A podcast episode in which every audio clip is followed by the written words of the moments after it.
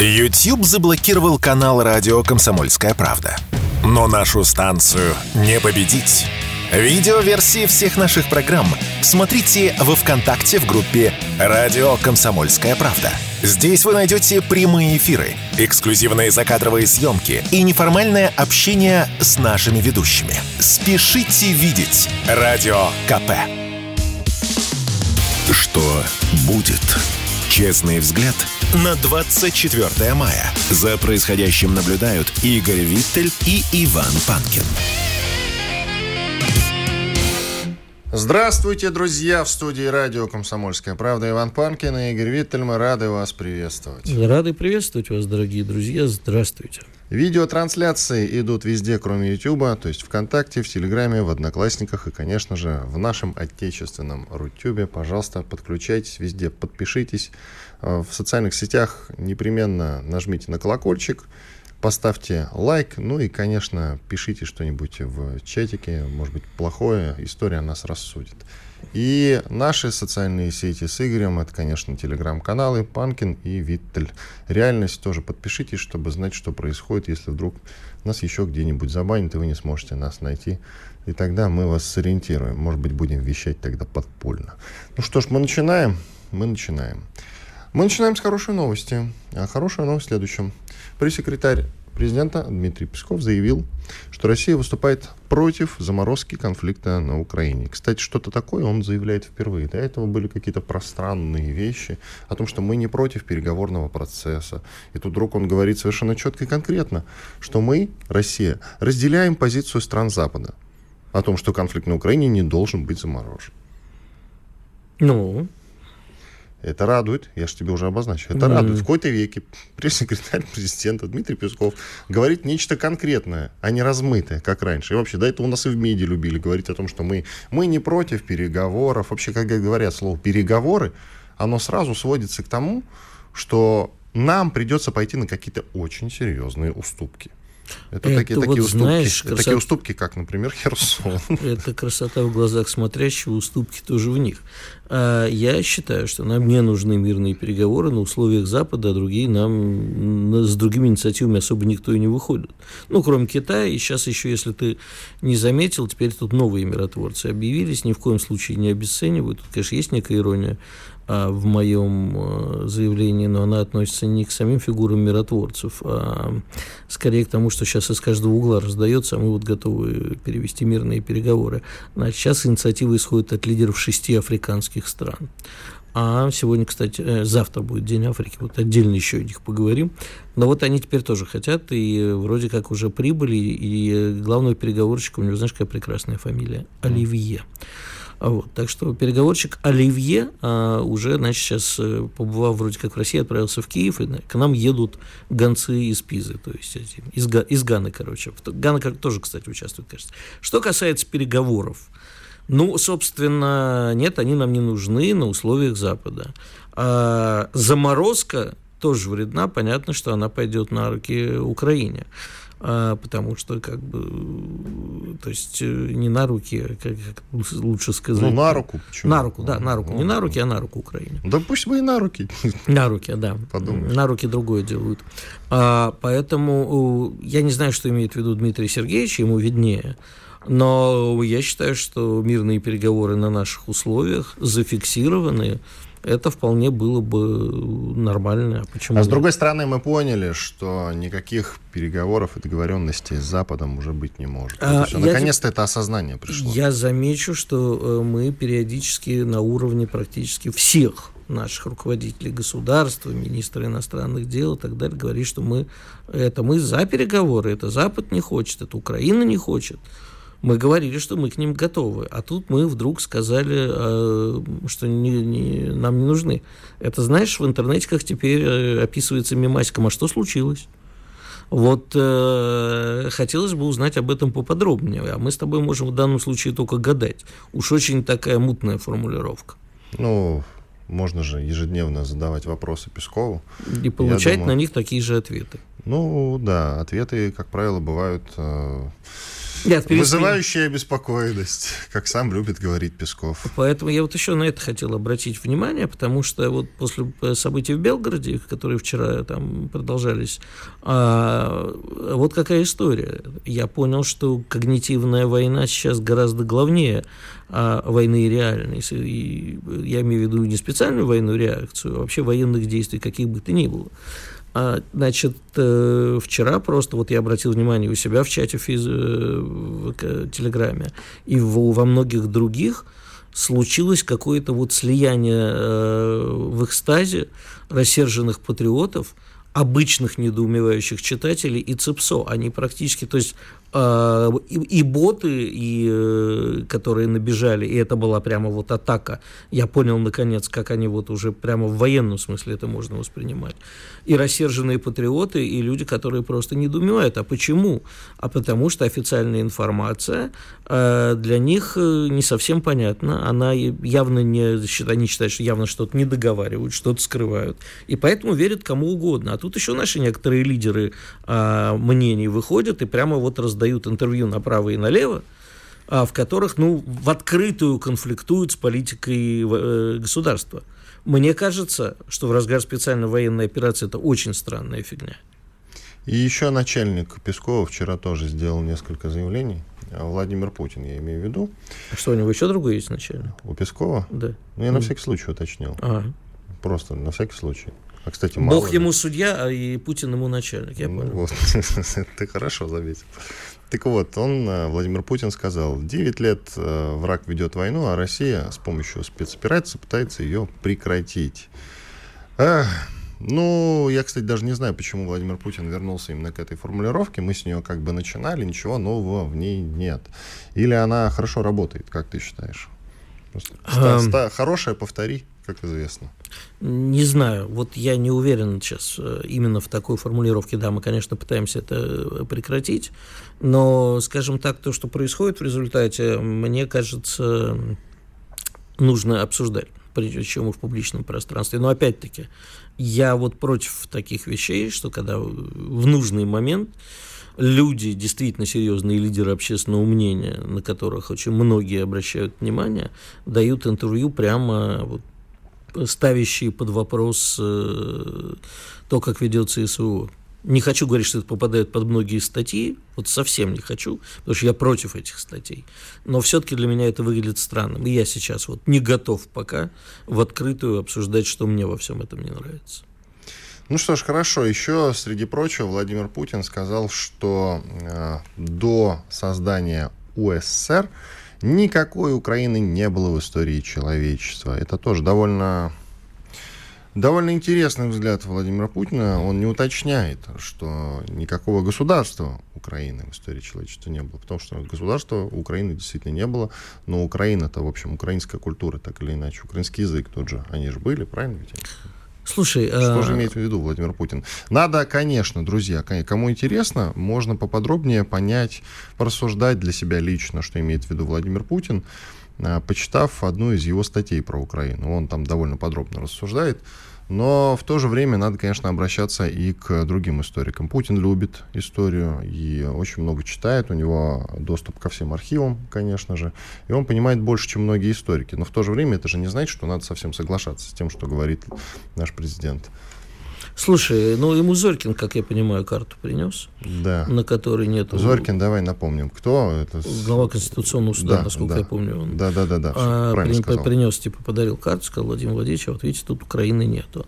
Понимаешь ли, дорогой друг, э, все вот эти вот истории про вас здесь не сидело, знаешь, они все описываются старым таким анекдотом, э, когда в ООН рассказывает представитель Израиля, вот я пошел купаться э, там, в Палестине, значит, полез в реку, и вы, вылез, одежды моей нету. Вскакивает представитель Палестины, говорит, нас там не было. Говорит, вот именно это я и хочу сказать. Вот понимаешь, такими анекдотами это все описывается. Все пытаются доказать, что где-то кого-то не было или были там всегда. А и у каждого своя правда. Существовал ли украинский народ и украинский язык? Ну да, существовал и существует. По крайней мере, сейчас существует. Чего смотреть, что было там в, в каком-то достаточно далеком будущем. Понимаешь, тут очень трудно разобраться, кто на ком стоял, где сидел, и это с обеих сторон всегда выглядит очень некрасиво. Факт тот, что мы своими руками создали Украину в составе Советской России, а потом ей дали а, зачем-то на таких условиях уйти. Вот это факт. А других фактов нет. Мы можем сколь угодно рассуждать. Для меня тоже э, Украина это всегда была частью Великой Российской империи. Ну, так и есть, в общем-то. Я просто придрался-то почему? Потому что Владимир Путин просто не сказал, что государство Украины. Государства действительно не было. А Украина, наверное, ну, в какой-то другой обертке, она все-таки была. Я вот о чем. А еще вчера интересная новость пришла к нам из-за границы, а именно из Германии. Там Олаф Шольц, канцлер этой замечательной страны, в кавычках, разумеется, сказал о том, что Украину примут в ЕС сразу по окончании специальной военной операции. Все. Ну, не-не-не, не по окончании специальной военной операции, а после окончания того, что там сейчас происходит, сказал он, после ну, окончания ну, боевых я же, действий. Я же уже адаптирую под наши. Я думаю, что никогда Украину не примут в состав э, ЕС, ну, не в обозримом будущем. А зачем тогда такой стимул сейчас для них? Ну, знаешь, Морковка просто перед носом. Знаешь, есть хорошая русская прокуговорка. Прокукарекал, а дальше хоть не расцветай.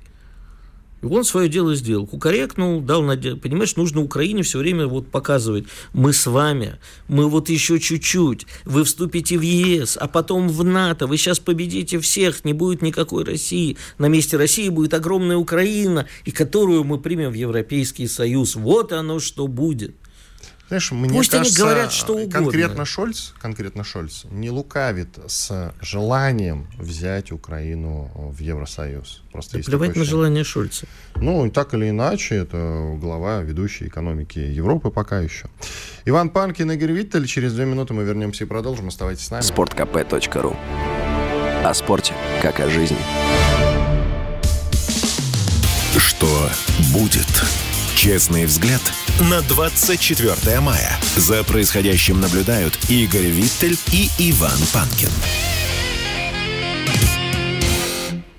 Продолжаем. Иван Панкин и Игорь Виттель в студии радио «Комсомольская правда». К нам присоединяется военный корреспондент комсомолки Александр Кот. Саш, привет.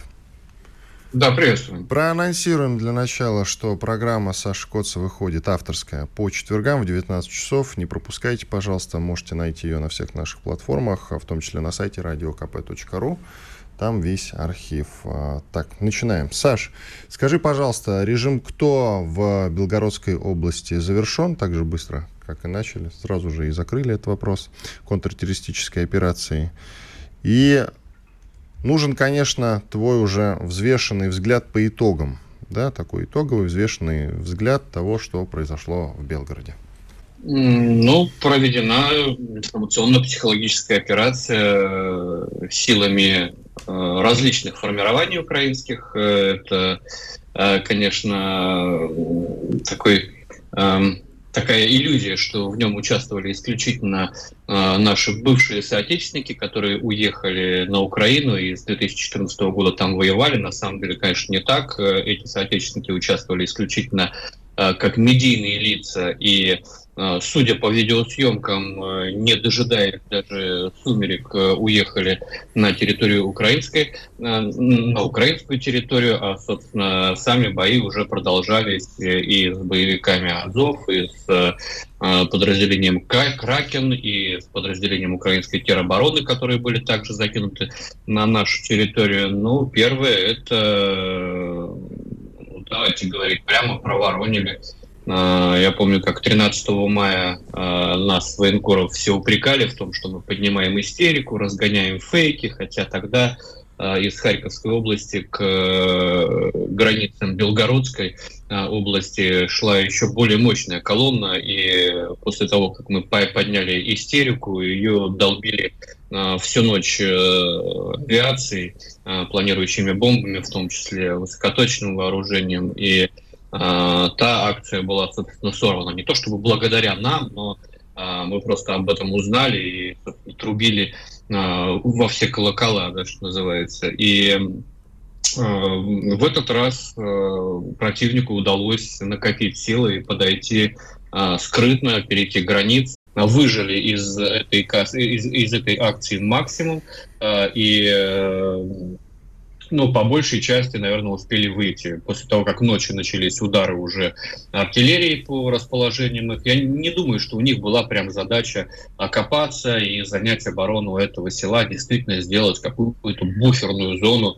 а, вдоль границы э, Российской Федерации. Э, но это не значит, что у них нет этого в каких-то стратегических планах. Просто сейчас они действительно произвели, провели такую мощную разведку боем, поняли, а, как мы реагируем, скорость реагирования, ресурсы, которыми а, мы реагировали. Если уж на, на, на купирование этой угрозы бросили прям сразу замкомандующего нашей э, группировкой э, ВСВО э, генерал-полковника, героя России Александра Лапина, ну, наверное, это говорит о том, насколько серьезно мы к этой угрозе относились, когда у нас целый генерал идет впереди войск и командует э, там, атакой да, э, колонной бронетехники, ну, наверное, это все-таки Э, что-то не то в нашем э, военном, в нашей военной машине, потому что это не задача генерал-полковника. Генерал-полковник должен сидеть в штабе и показывать пальцем на карте. Он не должен идти впереди войск.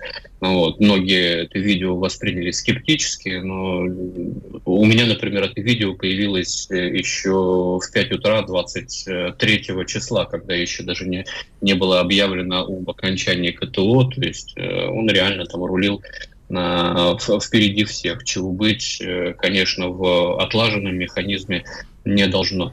Но при этом мы показали, что можем оперативно реагировать на поле боя, тут же наносить удары, да, если мы посмотрим на потери, э, на потери э, противника, то это Э, сразу несколько машин американского производства. Э, ну, мы здесь акцентируем внимание на то, что они американского производства, потому что Киев включает дурака, как, э, как это водится, и говорит, что он не имеет отношения к этой атаке, потому что это, мол, восстание сознательных патриотов, как сказала вчера замминистра обороны Украины Маляр. Вот. Ну, это такая попытка обелить себя перед э, своими западными э, кураторами, которые не, не гладят по голове за э, вот такие выходки на нашей территории, и при этом дурака приходится включать и Вашингтону, тому же, где заявляют, что они не давали добро на передачу своих вооружений третьей стороне. Ну, третья сторона, это, видимо, вот эти сознательные патриоты. Не знаю, зачем сознательные патриоты а, для того, чтобы, как говорит Маляр, сменить политический курс в России, пишут на своих машинах «За Бахмут» и оставляют надписи на а, КПП а, «Привет из Бахмута». Ну вот генерал Лапин дал достойный, мне кажется, ответ Анне Маляр – вот. Но как бы это звоночек, есть над чем подумать. У нас была менее Э, многочисленная атака на Брянскую область. Сейчас, э, ну, и когда два танка и э, несколько бронемашин проходят вглубь нашей территории, наверное, все-таки есть над чем еще поработать в плане обороны наших рубежей в целом и по потерям, и по Э, потерям, я имею в виду, и в живой силе, и в технике. Конечно, это была такая суицидальная попытка, не знаю, на что рассчитывалось, но это как и в истории с Э, с, ну, допустим, убийством э, татарского, да, когда есть мясо, исполнитель типа Дарьи Трепова, а есть э, элита, которая это все готовила, тот самый мужчина, который успел скрыться. Здесь вот то же самое. Всякие ублюдки типа Богданова, бывшего ФСБшника из Владивостока, они уехали прямо в первые часы боя, захватив радостно БТР, на который они потом дружно начали э, собирать на ремонт э, 1 миллион гривен. Э, и, еще бои не закончились, еще и гибнут их побратимы на территории на Белгородской области, они уже в э, Инстаграме собирают бабло. Ну вот эти люди, они быстро ускочили медийные, да, для, для, для главного управления разведки Украины, они, наверное, являются э, элитой, которой нельзя пожертвовать, а есть мясо, вот, которое там оставили, которое э, потом перещелкали и в лесу, в лесопосадке, и разбили ударами артиллерии на э, территории контрольно-пропускного э, пункта. Вот они пали жертвой информационной компании Киева, которая, ну вот как говорят, была призвана отвлечь внимание от неудачи в Бахмуте. Вчера об этом только ленивый не сказал.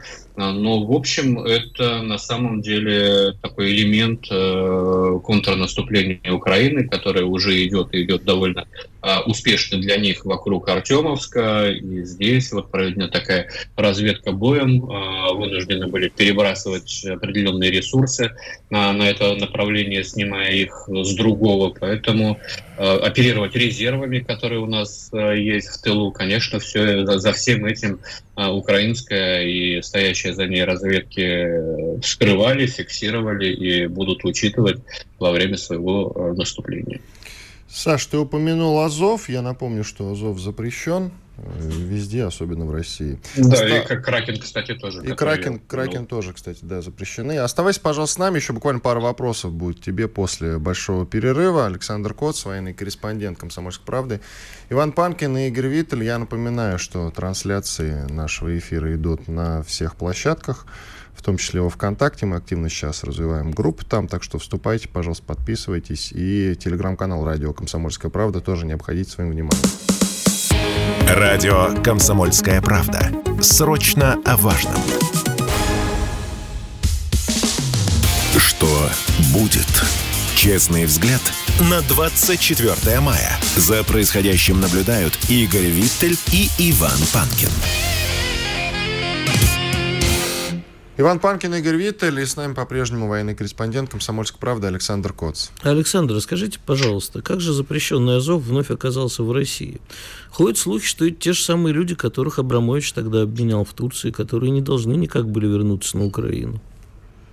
Ну, это реинкарнация Азова, то есть э, после того, как была проведена, как они говорили, операция «Экстракшн» из э, подвалов Азовстали, э, было объявлено о возрождении полка Азов, которые а, набирали, в принципе, по тому же, по тем же признакам, то есть по признакам а, пристрастия к националистической идее, хотя, честно говоря, а, в, в нем совершенно спокойно уживались э, и допустим, вот вчера засветились на съемках э, ну, вокалист группы «Молот Гитлера» и Э, бывший российский актер, который, на которого в 2018 году э, было заведено дело за участие в протестных акциях креативного класса, как их называют, людей с хорошими лицами, то есть э, Криакл и нацист вот как-то вполне нормально уживаются в рамках Азова. То есть это Канахин, не говорит Кирилл том, что... Канахин, да, кажется? Да, да, да, да, именно он. А вот. И это не говорит о том, что это старый состав Азова принимает участие э, в рейде по территории Российской Федерации. Вообще старых составов в вооруженных силах Украины э, практически не осталось, как в принципе и у нас.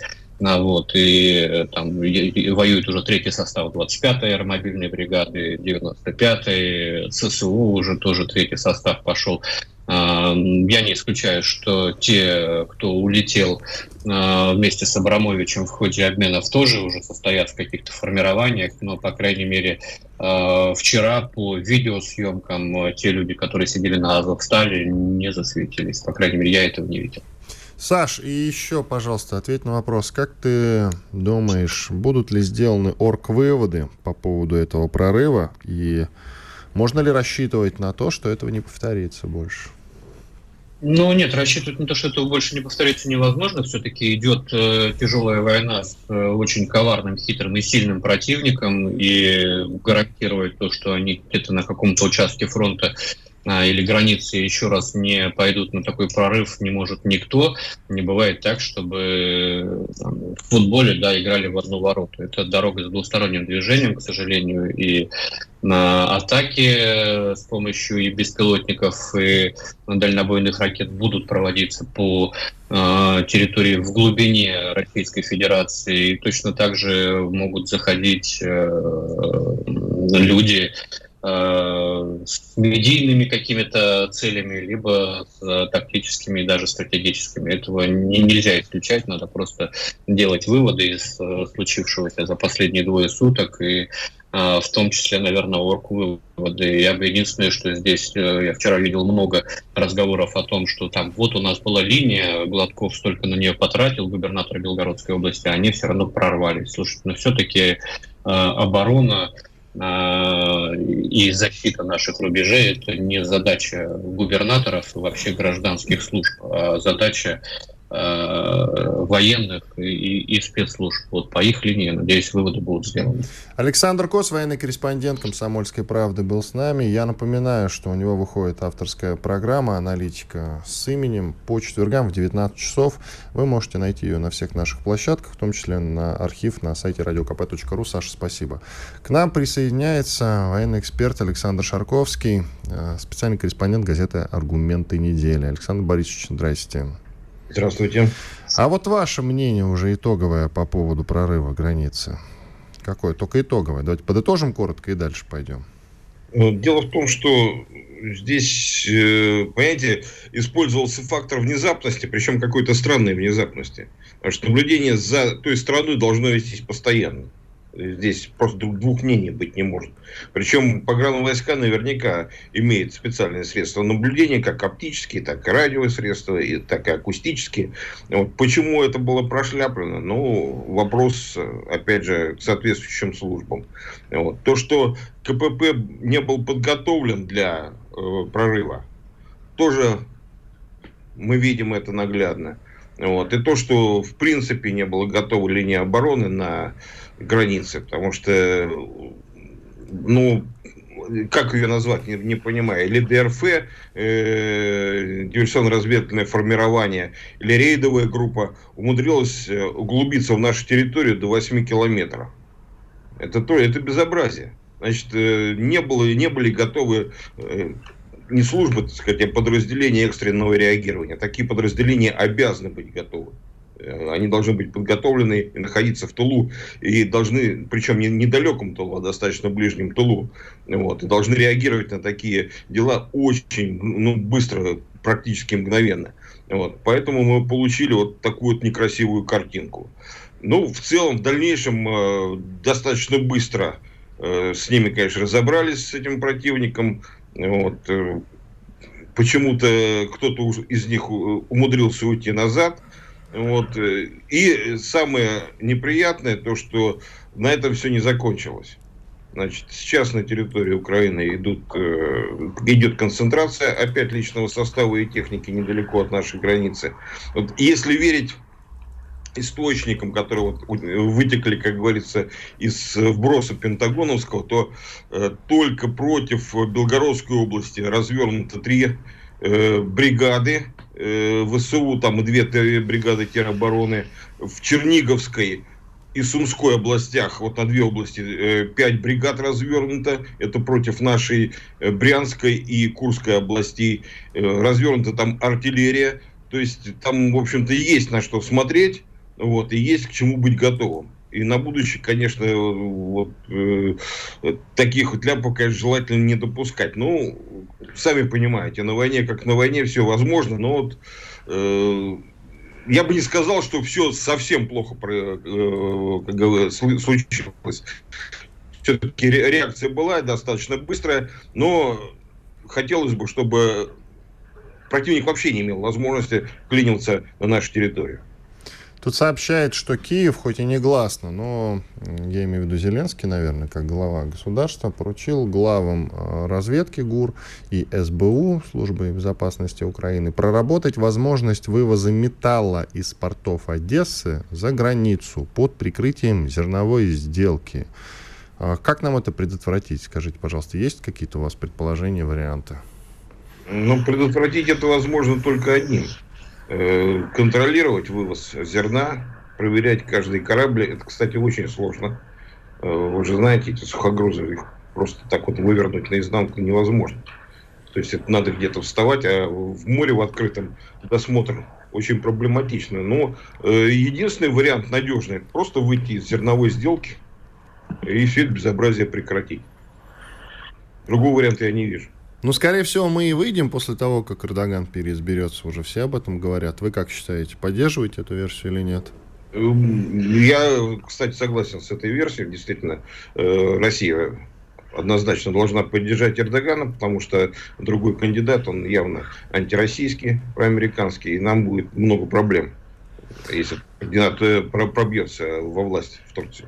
Скажите, пожалуйста, как вы считаете, F-16 э, быстро смогут войти, скажем так, не просто быть получены Украине, а участвовать в боевых действиях? Самолеты-истребители, которые... Да, я, ну, понятно да, уже, что... Я, я понимаю, да. Ну. Нет, я просто для слушателей на всякий случай, может, да. не все поняли, что да, F-16... Надо, да, надо представлять себе, какие самолеты, в принципе, будут передавать Украине. Пока речь идет о, самолетах, э, о самолетах трех типов. Это F-16A, F-16C и F-16D. A – это самолет, э, который был принят на вооружение в 1978 году. Э, C и D – это те самолеты, которые были приняты на вооружение в 1984 году.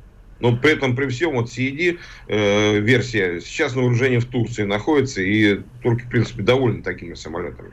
Э, как быстро их могут э, ввести в действие, я думаю, что достаточно быстро. Поскольку вот э, то, что мы, мы видим, допустим, Storm Shadow, да, они mm. только удивили, что только вот мы, мы собираемся передать. Им оказывается, они уже на, на территории Украины находятся. То есть, если сейчас заявили о передаче F-16 Украине, то, скорее всего, что работы по э, подготовке инфраструктуры для этих самолетов уже ведутся, а обучение персонала тоже ведется, личного состава летного. Вот, более того, в качестве личного состава могут принимать наемников иностранных. Я думаю, таких будет много желающих за хорошие деньги повоевать. Я, кстати, полностью с вами согласен э, по этому поводу. Когда эксперты какие-нибудь говорят, да, пока там это все произойдет, пока подтвердят, пока отправят, пока обучат, и вот это вот все, пройдет уже год, мы победим. Я в это всегда не верю, это у меня вызывает огромный скепсис. Ну, мы много раз видели, что по итогу все на украинский фронт попадает значительно быстрее. Поэтому, если действительно это попадает в информационное пространство, это значит, что совсем скоро это начнут применять э, против нас, если уже не применяют. Вы правильно упомянули вот эту британско-французскую э, ракету Storm Shadow. Она же британско-французская, по-моему, да? да Но это да. очень коварные крылатые ракеты, уже многие об этом сказали. Оставайтесь, пожалуйста, с нами. Сейчас сделаем небольшой перерыв двухминутный. После этого продолжим. Александр Шарковский, военный журналист, специальный корреспондент газеты «Аргументы недели». Я Иван Панкин и мой коллега Игорь Виттель. Я напоминаю, что трансляция идет на всех площадках. Во ВКонтакте, пожалуйста, вступите в группу «Радио Комсомольская правда». В Телеграме идет ретрансляция, даже в Одноклассниках. Ну и в Рутюбе, конечно, подписывайтесь там на наш канал. Радио «Комсомольская правда». Мы быстрее телеграм-каналов. Что будет? Честный взгляд на 24 мая. За происходящим наблюдают Игорь Виттель и Иван Панкин. И я, Александр Шарковский, военный журналист, специальный корреспондент газеты «Аргументы недели». Александр Борисович, вот среди прочих новостей в ЛНР сообщают, что Киев стягивает силы под Артемовск. Ну, получается, эта эпопея с Бахмутом Артемовском не закончена, и они и тут вам вопрос. Пойдут его сейчас отбивать, броситься снова в бой, как вы считаете? Или нет, будут искать какие-то другие уже пути? Вы знаете, я думаю, там с воображением у ребят не очень хорошо. Конечно, они пойдут вперед. Вот. естественно, они пойдут, будут наносить удары в обход Бахмута, Артемовска. Э, это будут фланги, потому что там гряда высот, которые им нужно э, взять в первую очередь. И э, почему-то они на эти высоты очень сильно рассчитывают. Попытаются взять, конечно, Артемовск э, в клещи и вернуть себе утраченные позиции.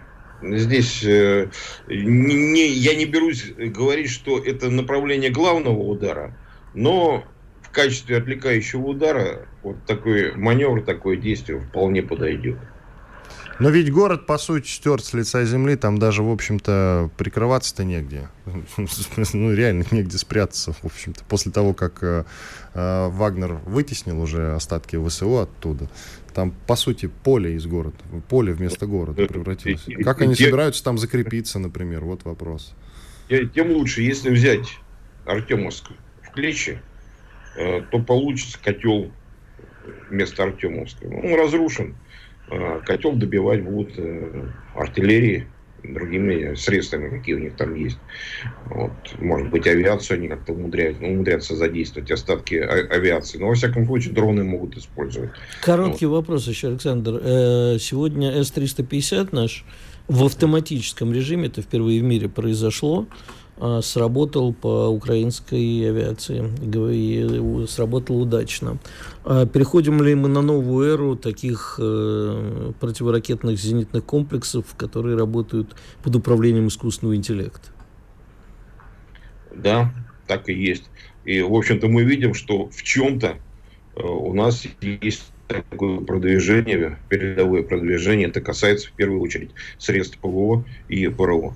Здесь мы, как говорится, впереди планеты всей. Вот э, так бы еще с баражирующими боеприпасами вот, и с созданием легкой пехоты, э, вооруженной баражирующими боеприпасами поступить, вот было бы здорово. Потому что здесь мы немножечко отстаем, мы, как говорится, тащимся сзади, мы воюем, э, пехота у нас и бронесредства работают где-то на уровне конца Второй мировой войны 70-х годов. То есть, ну, это никуда не годится. Здесь нужно двигаться вперед. И, слава богу, хотя бы в использовании дронов тоже есть какая-то подвижка. Но она слишком слабая. Здесь тоже надо двигаться намного быстрее вперед. Спасибо большое. Александр Шарковский, военный журналист, специальный корреспондент газеты «Аргументы» был с нами. Ну, теперь на двоих. Мы начали с тобой очень интересную, волнующую тему, которую вполне себе можно и продолжить. Тема называется «Украина, це Европа». Шольц, это канцлер Германии, уже как бы анонсировал, не говоря пообещал, ну или, как пишут некоторые СМИ, предрек вступление Украины в Евросоюз после завершения конфликта. Я не знаю, правда, что конкретно от Украины из того, что останется, они собираются принимать в ЕС получится такой косовский вариант, потому что поговаривают, что и Косово хотят в ЕС тоже взять. Ну вот, будут остатки, которые, как известно, сладкие, собирать по сусекам и принимать в ЕС. Вот такой ЕС, который мы заслужили, нас ждет впереди. Но, тем не менее, повод... Не нас, Украину. Что? Не нас ждет, Украину ждет. Ну, вот нет, ЕС-то все-таки нам противостоит, поэтому нас ждет такой ЕС, собранный из остатков и осколков и так далее. Я о чем хотел поговорить. В 2013 году, когда вот эта вся дискуссия-то началась по поводу, ну, она началась задолго, конечно, но она активизировалась как раз в 2013 году по поводу вступления Украины в Евросоюз, ходили интересные разговоры по поводу того, что вам, дорогая Украина, даст вступление в Евросоюз. И смотрели на цифры. Тогда как раз премьер этой страны, тогдашний, Азаров, как раз приводил интересные цифры. Он говорил, ну смотрите, вот есть Евросоюз, у нас с ним вот такой вот такой вот товарооборот. Угу. Маленький. А вот из России у нас не вот такой товарооборот. Я, кстати, бросился посмотреть цифры. И как раз в 2012 и 2013 годах товарооборот э, с Евросоюзом у них вырос на э, несколько десятков процентов, по-моему, на 20-25 процентов и составил около э, что-то 27 миллиардов долларов. Между тем с Россией знаешь, какой был? 48. Ну? 48. И он тоже, кстати, рос. Что, что прикол? Тоже Я рос. готов тебе ответить. Да, давай, давай. Ну, в чем вот, логика-то? Э, значит, смотри, безусловно, вот смотри, это тот самый очередной случай, когда надстроечка не дружит с базисом. Потому что базис, то есть экономика, говорит, ребят, нам вроде как выгодно а гораздо больше, более выгодно быть с Россией. Надстроечка говорит, Евросоюз – это свобода слова, демократия, там аккуратно подстриженная травка, везде цветочки, всем хорошо, и кружевные трусики. Не забывай, кружевные трусики, тогда была такая замечательная история, когда у нас там почему-то из номенклатуры, чего мы покупаем, исключали кружевные трусики, они выходили с плакатами. Я не хочу это, я хочу в ЕС и кружевные трусики. Основное же было, что, кружевные трусики хотели, что-то еще, вот у них там все хорошо. А у них, Россия это проклятое зло, это мордор. И не важно, что нам выгоднее с Россией. Не хотим, мы не такие. А Евросоюз это цинично использовал потому что ему надо было и Евросоюз, и Америке нужно было как бы за что-то раскачивать Россию. Украина самое удобное. Второе. А, понимаешь, сам Евросоюз давно трещит по швам, потому что еще в годы кризиса, когда, помнишь, с Грецией что было, когда пошли разговоры Кризис о том, был, что да. когда немецкие пенсионеры неожиданно сказали, какого хрена мы должны кормить греческих пенсионеров и вообще греков, которые ни хрена не хотят работать. А греки это действительно люди, которые, при всей моей любви к ним, они не особо э, любят э, работать. Они любят петь песни, танцевать сертаки, пить узы и вообще вкусно есть. Поэтому э, в Греции всегда, если ты был в Греции, там все очень замедленно. И на Кипре был. Ну, примерно то же самое. Ну да. Вот. А, значит, э, Евросоюзу был нужен крупный рынок сбыта. Это э, есть Украина. Теперь ее нету. То есть в площадь населения и с точки зрения положения экономики никакого рынка сбыта там нету. Поэтому теперь Украина должна за деньги, которые же ей дает Запад, покупать что-то, в том числе у Евросоюза. Очень выгодно. Когда ты говоришь про то, что выросло и было 25-27 миллиардов, или процентов, там я сейчас не помню, сколько ты... Выросла на 25% и стало около 28 миллиардов. Вот. А надо еще посмотреть, э, положительное или отрицательное сальдо было у Украины, кто больше-то продавал. И, естественно, там те же самые польские фермеры, и румыны, и поляки, как не, не богатые страны Евросоюза, как говорит один мой добрый товарищ, Европа категории «Б», они э, не хотели никакой Украины. Но зачем? Их, э, их э, поляков Евросоюз и так принимали на таких условиях. Это же не просто приняли в Евросоюз, ура, друзья, давайте жить вместе. А там, друзья, мы вас сейчас примем в Евросоюз, за это вы там сократите поставки зерна, не будете производить это, потому что это уже есть, а будете покупать вот у этой страны. А, естественно, вопрос, подожди, а что нам делать с нашими фермерами? А плевать. И, и фермеры и так загибаются, а тут еще украинцы приходят. Вот это вот вопрос. Не нужна Евросоюзу никогда не была никакая Украина. Это был чисто политический шаг. Что со стороны Украины, в которой толпа идиотов радостно ломанула, сказала, нам сейчас все дадут. Мне написывали во время Майдана люди, которые почему-то считали, что я на стороне Майдана, а потом они же меня проклинали. Написывали, Игорь, смотрите, мы сейчас будем в Евросоюзе. А смотрите, еще идет американский авианосец, мы спасены. Сейчас мы будем через год. Помнишь, что они писали в соцсетях? Угу. Через год мы будем в Евросоюзе, через пять мы будем в сто раз больше экономикой, чем Россия. Мы расцветем, а Россия будет дожирать это самое. Последний без соли доедать. Ну вот, ребят, получили. Ну, так да. что все эти разговоры по поводу вступления в Евросоюз, это разговоры в пользу бедных. К тому моменту, как Украину будут, возможно, остатки Украины принимать в Евросоюз, Евросоюза как такового уже не будет. Потому что сейчас некоторые страны Евросоюза уже и так заявляют, что им как бы сотрудничество с Евросоюзом приносит не это самое, не столько радость, сколько горе. Слушай, ты серьезно по поводу того, что развалится Евросоюз? Мы про, Нет, ну Америку, ну это... про Америку то же самое Нет, говорим. я не говорю, что... Слушай, Америка, извини, это государство. Евросоюз – это союз государств, собранных вместе на определенных экономических Я про принципах. то, что мы постоянно говорим о том, что кто-то развалится. Ну, вот. э, будет другая форма. Я думаю, что на месте Евросоюза возникнет еще несколько объединений. Какой-нибудь э, Юго-Восточный союз, то есть э, Венгрия, Польша и так далее. Не знаю, там кто вместе соберется. Почему вы, значит, мы говорим о развале Евросоюза? Британия вышла из Евросоюза. Почему другие страны не могут выйти? Ну, ты не сравнивай Британию с условной, допустим, я не знаю, с Словенией, Словакией, а, с Италией. Им не, им не важно. Главное, что кто-то засомневался в генеральной линии партии. Отпустили одного, посыпятся и другие. Великобритания это сильная страна, самодостаточная. У нее, кстати, свой союз имеется, как мы знаем, да, это, Соедин... это Соединенное Королевство.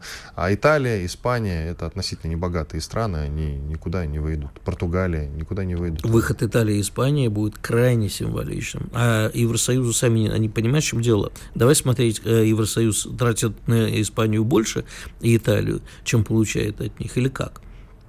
Я типа напомню, что все говорили, сейчас уйдет Греция, а за ними Италия, Испания и Португалия. Так и назывался ПИКС. Португалия, Испания, Греция, Спейн. Но ВОЗ и ныне там. А? ВОЗ и ныне там.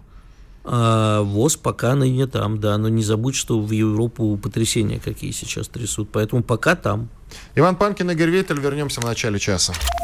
Чтобы получать еще больше информации и эксклюзивных материалов, присоединяйтесь к радио «Комсомольская правда» в соцсетях – в отечественных социальных сетях. Смотрите новые выпуски на Рутьюбе, читайте телеграм-канал, добавляйтесь в друзья ВКонтакте, подписывайтесь, смотрите и слушайте. Радио «Комсомольская правда». Самая оперативная и проверенная информация в эфире и соцсетях.